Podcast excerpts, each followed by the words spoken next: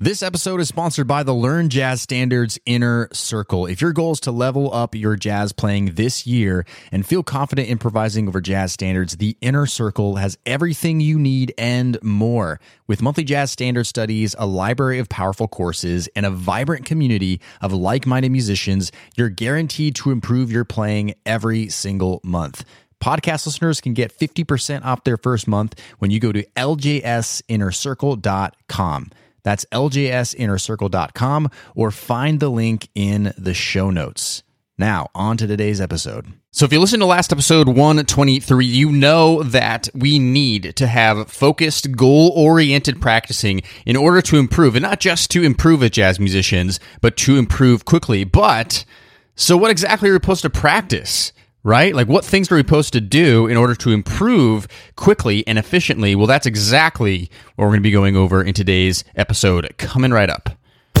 Welcome to the L J S Podcast, where you get weekly jazz tips, interviews, stories, and advice for becoming a better jazz musician. And now your host. He's a jazz musician, author, and entrepreneur, Brent Bartstra.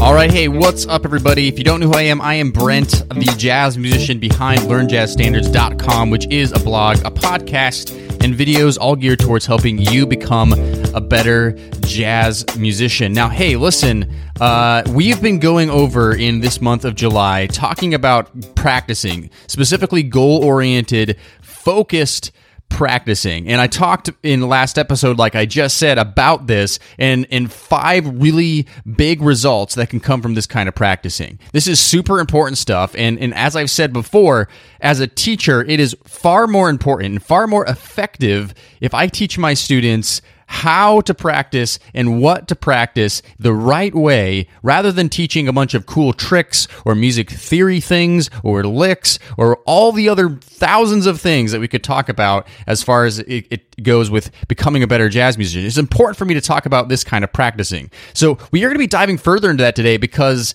you know, once we understand that we need this kind of practicing, that we need an action plan in order to achieve the results, like we need a step-by-step process with someone leading us along the way, we have to know what exactly we should practice.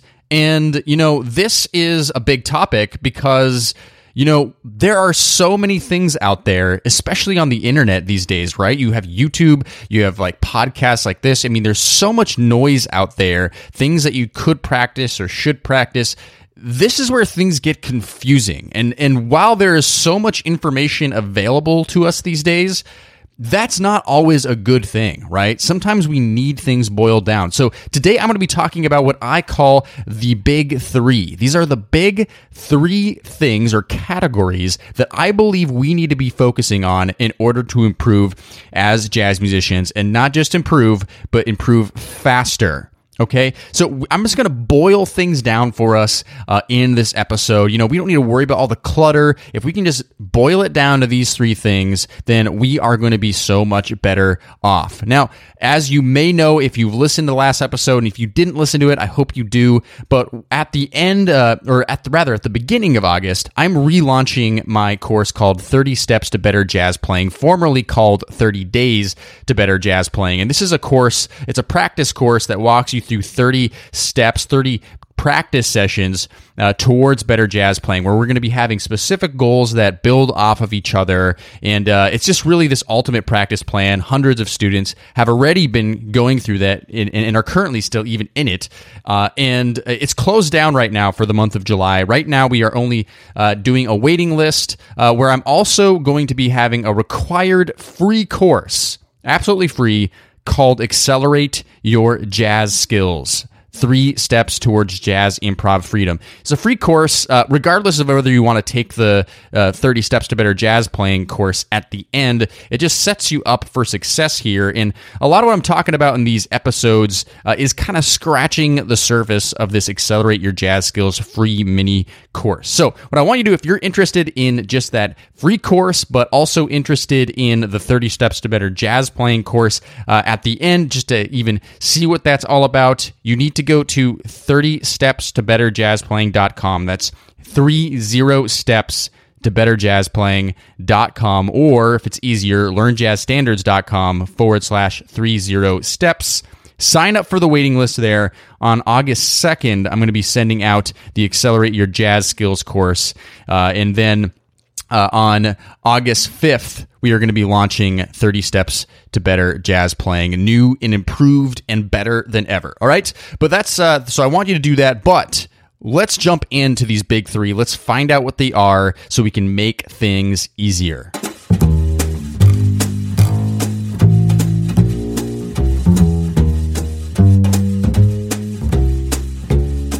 All right, now these big three categories that we need to work out of, not only are they, in my experience, the things that really make uh, a big difference. You know, before in this podcast, I've talked about the eighty twenty rule and how we can apply that to our practicing. Well, these are these these are really a big part of what those uh, are. Uh, the, these are things that I have been, that have been passed down to me from, from jazz musicians, big jazz musicians that I've studied with, my teachers, and what I've seen in my colleagues as well. So, you know, this is this is my experience. This is other people's experience.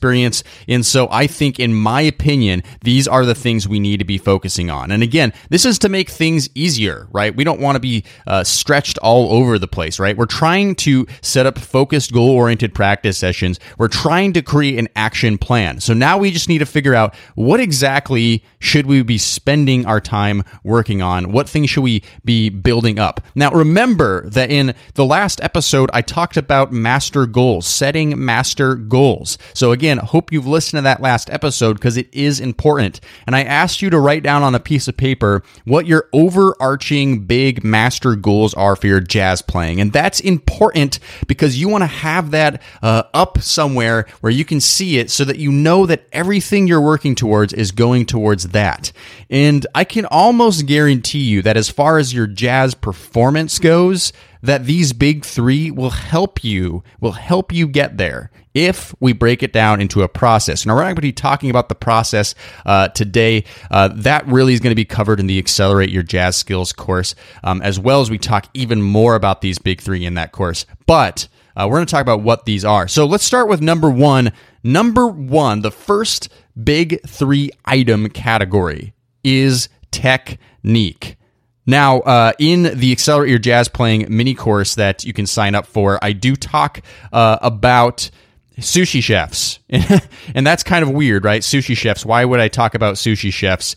Well, sushi chefs are interesting because, you know, in Japan, it's actually a really big deal uh, to become a sushi chef. And you train for years and years uh, just learning the technique, just learning the basics um, before, you know, as an apprentice, before you can even start taking the most menial of tasks like, you know, preparing the rice. And then from there, you can get promotions. It's really a big, uh, a big deal. And that technique, if you've ever seen sushi chefs uh, cutting up, you know, slices of fish or, or, you know, garnishing vegetables, all sorts of things, it's really phenomenal, their technique. They really have all kinds of ability.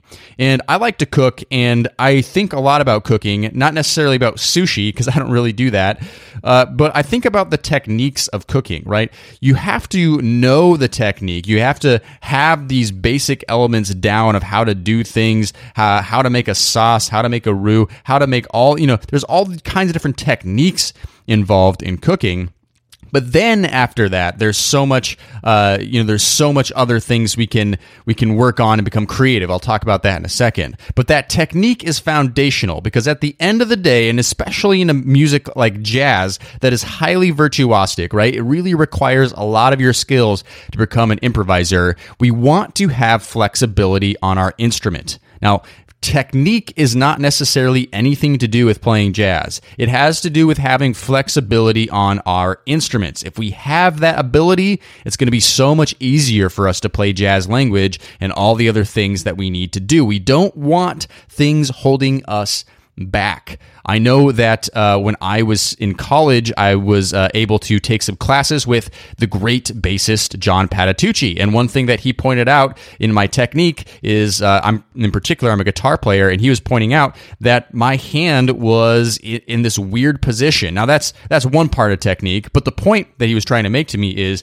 I can tell that certain things are hard for you to play just by the way your hand is positioned. Okay, so that's how important technique is. And yes, I did work to uh, change that technique, you know, and not everybody's technique is going to be perfect, but we need to be working towards that stuff. And I'm not even talking about hand positions. I'm not talking about any of that. I'm talking about being able to be flexible on your instrument. So there's all sorts of things that we can do for technique. I talk about this way more in the free Accelerate Your Jazz Skills course, but briefly, here are some important ones to consider.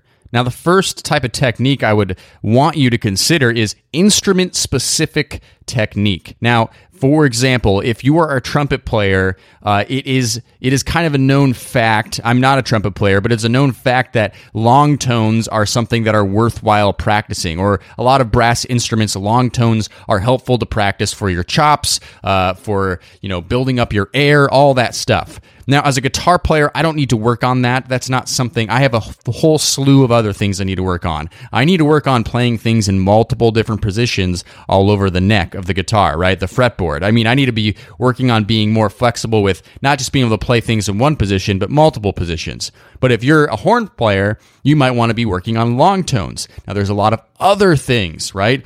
Um, you know, uh, depending on what instrument you are, you're going to want to consult with a teacher that is uh, of your instrument, of some things that are just important specifically for your instrument to be practicing, to be working on for technique. Because again, these things are going to help you so that you can be able to play all the other stuff. It's going to help your improv by being flexible with those things. So that's the first thing with technique to be working on. Now, the second thing is just to know some of your basics, right? I mean, everybody's got to know some basics. And, you know, a lot of people think they can just cheat the basics and get away with them. Uh, I do not agree with that. I do not think you, you can. I think you do need to know your scales. I think you do uh, need to uh, be able to play arpeggios and chord tones. And if you don't know how to do that stuff, you should be. Now, the third one, though, that I highly suggest, and this is what we really work on uh, in each practice session in the thirty Steps to Better Jazz Playing course, is patterns. And I, the reason I choose patterns is because patterns uh, are are things that kind of span all instruments. I think they're helpful for everybody, not just one specific instrument. Uh, they're good for everybody because they provide flexibility, and you can you can apply patterns to many different things.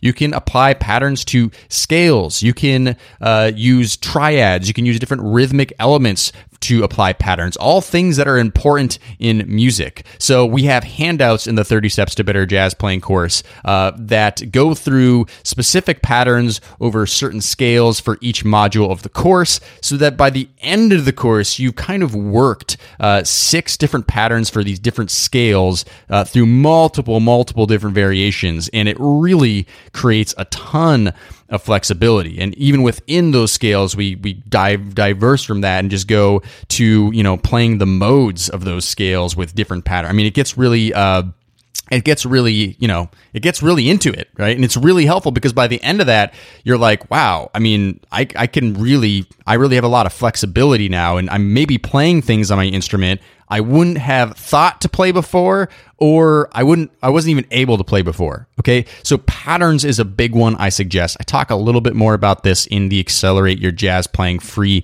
mini course uh, that you have to take to get into the thirty Steps course. So just uh, know that we talk more about that. So the first big three item is technique. It is the it is the sushi chef uh, of your music, right? It is the knife skills of your music. It is the the, the basics of the cooking, right? That you need to, to be able to execute the dish. That is technique. That's why it is so important to spend a little bit, and I wouldn't say the most of the time, but at least a little bit of your time in your practicing on that. Okay. We're just being brief on all this uh, today, so uh, forgive me. I'm, I'm, I'm, you know, I'm again. If you sign up for the free mini course, I'm going to be elaborating on all this much further. But let's move on to number two. Uh, that is uh, the big three. Number two, that is jazz repertoire. jazz repertoire. Now, many of you are not surprised by this. You know uh, that I have talked about over and over and over and over again, like, and your ears are starting to bleed, that you need to learn jazz repertoire. You need to learn jazz standards because they are the vehicles in which musicians uh, use to improvise and communicate with each other. Jazz musicians, that is, right? So we need to learn jazz standards. That's why it's such a big deal. Even if you want to compose your own music, uh, you have to get this foundation. Foundation. Even if you don't really want to play jazz, if you learn some jazz, you are going to know so much about music theory, so much about everything. Let's bring things back to cooking, because I do talk about this again in the free mini course. Cooking. I have a recipe book called, uh, it's uh, Julia Child's book, The Art of French Cooking, because um, I like cooking French food. I, I really, I love cooking in general, but I love cooking French food. It's a lot of fun. And, you know, in this book are hundreds and hundreds and hundreds of recipes, and even hundreds of recipes just to make simple sauces, or just to, you know, make, you know, onions, you know, like there's just tons of stuff there. These are recipes that I can copy verbatim. And in learning these recipes, I can learn so much about cooking. So much. In fact, I have learned so much about cooking, and in general from other recipes that I've used. You know, I, I've learned so much that at this point, if I have a basic idea for a dish, I don't really have to be digging for a bunch of recipes. In fact, most of the time these days, uh, I I kind of just know some techniques and some skills and some uh, repertoire, if you will, to just work from, and I can just improvise off of that, you know, or I'll be comparing and contrasting to several different recipes and won't be following just one verbatim. So in other words, I've built my repertoire of recipes, and now I have certain things that I can make. Uh, recently, though, I've been starting to dive into some Asian cuisines, and I know nothing about making that kind of food uh, from from any of the regions. You know, I don't I know nothing, but I'm starting to learn some things, and now I'm realizing how I can use certain ingredients I never would have before, right? A whole different set of repertoire, right? So if we want to learn how to play jazz music, we have to learn the jazz standards. And in learning those jazz standards, we will learn not only everything there is to know about jazz language, we will learn uh, everything we need to know about jazz theory and music theory in general, which can help us, which will help us be able to improvise. And of course, it's kind of just a no-brainer. If you want to be a jazz musician, if you want to play jazz, you got to know the songs, right? It's just kind of a, you know, if you want to be able to play funk music, you got to learn how to play some funk tunes. If you want to play, able to play, uh, you know, sambas, you got to learn some sambas. You know, there, you have to know it. I mean, everybody understands this, okay? So learn jazz standards, right? We know this. This is a big thing I preach. So we just need to push everything else aside and realize that even if you learn one tune, you know, in a month, you've learned a ton of lessons. And the funny thing about learning jazz standards especially is once you've learned one, uh, you start recognizing patterns in another one, and then another one. And before you know it, if you know fifty jazz standards, it's like any other jazz standard is, is super easy. And before you know it, you'll be able to play songs on the bandstand, you know, that you've never played before. You'll just like be able to pick them up because you've heard them so many times. So jazz standards, super important. So, so far we got technique. Spend a little bit of time working on technique, you know, getting those things under your fingers, being able to improve flexibility, and then just work on jazz standards. If you learn one jazz standard in a month, that is incredible progress, okay? Don't underestimate that. Um, it's not even about quantity sometimes, right? Just learning that jazz standard is going to be huge for your overall musicianship, okay? Don't worry about everything else. You will learn the lessons that you need to learn in that jazz standard. It will teach you the lessons you need to learn, all right? So jazz standards, jazz repertoire is the second topic that we need to work on in the big three. Now, the last one of the big three, the last one is jazz language. Jazz language. This piggybacks off of jazz standards, right? Because we need to understand how jazz musicians have communicated with each other, okay? We need to be learning that language. Now, obviously, part of this comes with just listening to it. I mean, if you don't listen to it, you're never going to get it because you won't be familiar with it, right? It's like anything. It's like, how am I supposed to know how to cook French food if I've never actually tasted it before? I don't know what it's supposed to taste like, so therefore I have nothing to compare and contrast with what I'm doing, right? So we need to be listening to it, obviously. But then what are the things that we need to be doing in order to develop jazz language outside of that? Okay, the two that I suggest and the two that we work on in thirty Steps to Better Jazz Playing are learning licks and learning jazz solos by ear. Learning licks and learning jazz solos. Now, the reason I have two is because one of them is micro pieces of language that we're learning, and one of them is macro. Micro and, and macro. And they both serve different purposes. So for micro, like we're talking about a lick here. A lick is just a small phrase, a, a small short idea, musical idea, usually over a chord or chord progression. So what what happens is you'll learn a jazz standard and you'll realize there are major two five ones and minor two five ones everywhere, just as an example, okay? So then you'll go, okay, obviously it's important to know how to play over top of these chord progressions. So what you can do is find licks, or in, in recordings, or, or in, in my case, sometimes I give them to you in the course, and and learn them. And not just learn them in one key, learn them in all twelve keys, because again, we want that flexibility, and it improves our ear at the same time. And a, a good ear is really important in jazz improvisation. So it's these micro pieces where, you know, we can just hold on to a small bit of information, and it's not necessarily that we want to play that lick verbatim, but what happens is when you work through that lick in all twelve keys over that chord progression, you start to realize how it works. Oh, it's outlining a minor arpeggio there. And then it resolves from the third to the, to the seventh to the third of the dominant seventh chord. And then that resolves to the third of the major seventh chord. Hmm. Something about resolving to the thirds really makes it sound like it's outlining the chord changes. Or, hey, I really liked that this that Sonny Rollins outlined the altered dominant seventh chord, and I never thought about approaching it that way. Every single time I've learned a lick, it's been like a, a mind-blowing experience where it's like, wow, how did that guy do that in the moment? How did he improvise that? That's amazing. And it opens your mind to new things, and you understand how things work, right? So you learn that language. So micro, that's micro material. Now macro, that's learning a whole jazz solo, or even if it's not a whole jazz solo, multiple choruses of a jazz solo. Now, why would you do that? Why would I suggest you do that? Because listen, it is difficult. It is not easy, right? I mean, honestly, the best things in life don't come for free. We know that, and they don't necessarily come easy either.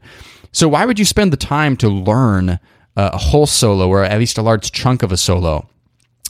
When we try to get inside of what an artist was trying to play or express over a, a jazz standard, it can really further open our mind to their approach, right? Because it's one thing to take a micro piece of material and go, okay, that's they played that lick, or they played this over that chord.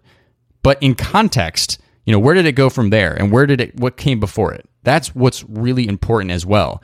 So one solo that I do suggest, I, I, I suggest four solos in uh, the thirty Steps to Better Jazz Playing course, but one that I do suggest for those who are kind of just getting started out with this stuff is uh, Miles Davis's solo on Freddie Freeloader. That's one I suggest. Um, I also suggest Autumn Leaves by, by Miles Davis. And the reason I suggest Miles Davis solos is because they're simple, they're melodic, and they're really good information. And when you hear how Miles Davis approaches this blues, it's like an amazing experience when you can play along with the recording with Miles Davis, that entire solo, and start to understand what he's playing. And then after that, if you'd like, you know, once you've learned it by ear and you're able to play it with a recording, you can go back and actually analyze it if you want, theoretically, and try to grasp that if, and it often does, to help you understand it further, which might help you improvise better on your own, right? So learning this macro piece of information is going to give you the big picture idea of what an artist was thinking when they went through that. And, uh, you know, even better from that is like you could learn maybe this macro piece of information and then find maybe a few licks or ideas or phrases that you liked in that solo, and then work on those and take those through all twelve keys, right? So you're really, you know, just honing into this material really well. So that's what I always suggest for uh, for, for this, for, for learning jazz language, right? I mean, you got to go to the greats. You got to go to those who have done it well before you. And jazz is really about mimicking. Um, a lot of things are about mimicking. And so I highly suggest these practices. Okay, so let's let's let's look at this. Let's step back for a second and look back what we just talked about. We talked about technique, right? That's going to give us our flexibility. We don't need to spend a lot of time on technique, just a little bit of time that we're able to just slowly but surely, you know, build flexibility on our instrument. And then we talked about jazz repertoire. We need to learn jazz standards. They're the framework. They're going to help lay out the land of what we need to do. And then we talked about jazz language, right? And I talked about two ways we can do that. We can do that with micro pieces and macro pieces of learning jazz language by ear, right? By ear. Um, so in the Accelerate Your Jazz Skills free mini course, I do talk about how to do these things, you know, how to actually go through with that, uh, because I know for not everybody that's easy to do. So I do go through a very step-by-step process um, for how to learn jazz language by ear, whether it's a lick or whether it's a solo, or, or even if it's a jazz standard, how to do that from scratch. That's just an important part. I'm not going to go over that necessarily right now. Um, I have talked a bit about this in this podcast before, but those are the big three. And honestly, if you just work on those three things, and I'm not saying you can't work on other things. I mean, other things are going to come up. You might want to work on some melodic minor theory once you start working on Stella by Starlight, because you're like, hey, that might be helpful for approaching these tough. I mean, so it's not that you should ignore everything else, but it's if you just hone in on these big three and focus in on them, you don't need to worry about all the clutter everywhere else. Okay? So, so far we understand really fully and, and really well, hopefully, if you listen to last episode one twenty-three, we understand we need goal-oriented focused practice sessions. Like, and we need that master goal. We need to know where we're heading. But then after that, well, what do we work on to get to those goals? I suggest the big three: technique, jazz repertoire, jazz language. Focus on those three things. Almost guarantee you, you're going to get to your jazz performance goals. But just those things on the, on their own are not enough. What we need is an action plan.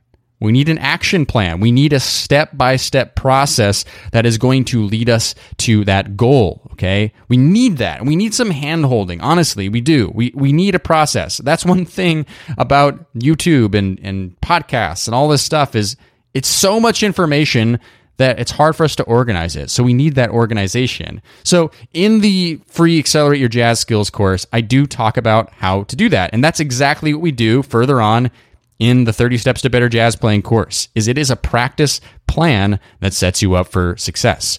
Okay, so that is all for the big three. And what I want you to do is, if you want to go further with this, um, definitely go to thirty steps to better jazz playing dot com, sign up for the waiting list for the free mini course, and that is the only way that you can get into thirty Steps to Better Jazz Playing uh, when it launches uh, in August, in early August. Okay, so uh, sign up there if you're interested in any in more of this.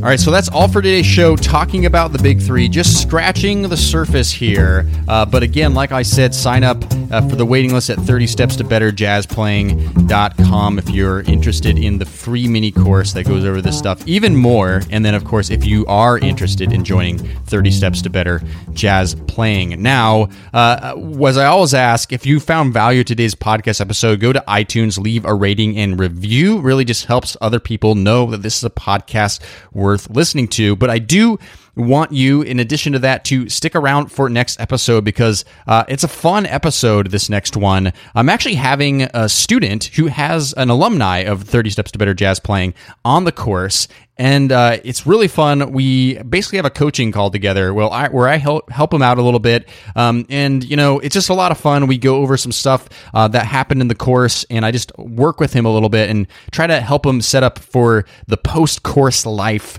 and what he should be doing here on out. So be sure to join me back then on next week's episode. That is episode one twenty-five. Thanks for listening to the L J S Podcast, brought to you by Learn Jazz Standards dot com. subscribe to the series on iTunes. And don't forget to join our jazz community at LearnJazzStandards.com forward slash newsletter.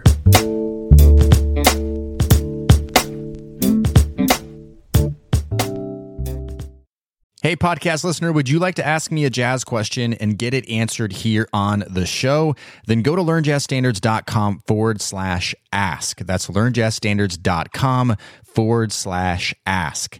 I look forward to hearing your question and answering it on a future podcast episode. learn jazz standards dot com forward slash ask, or find the link in today's show notes.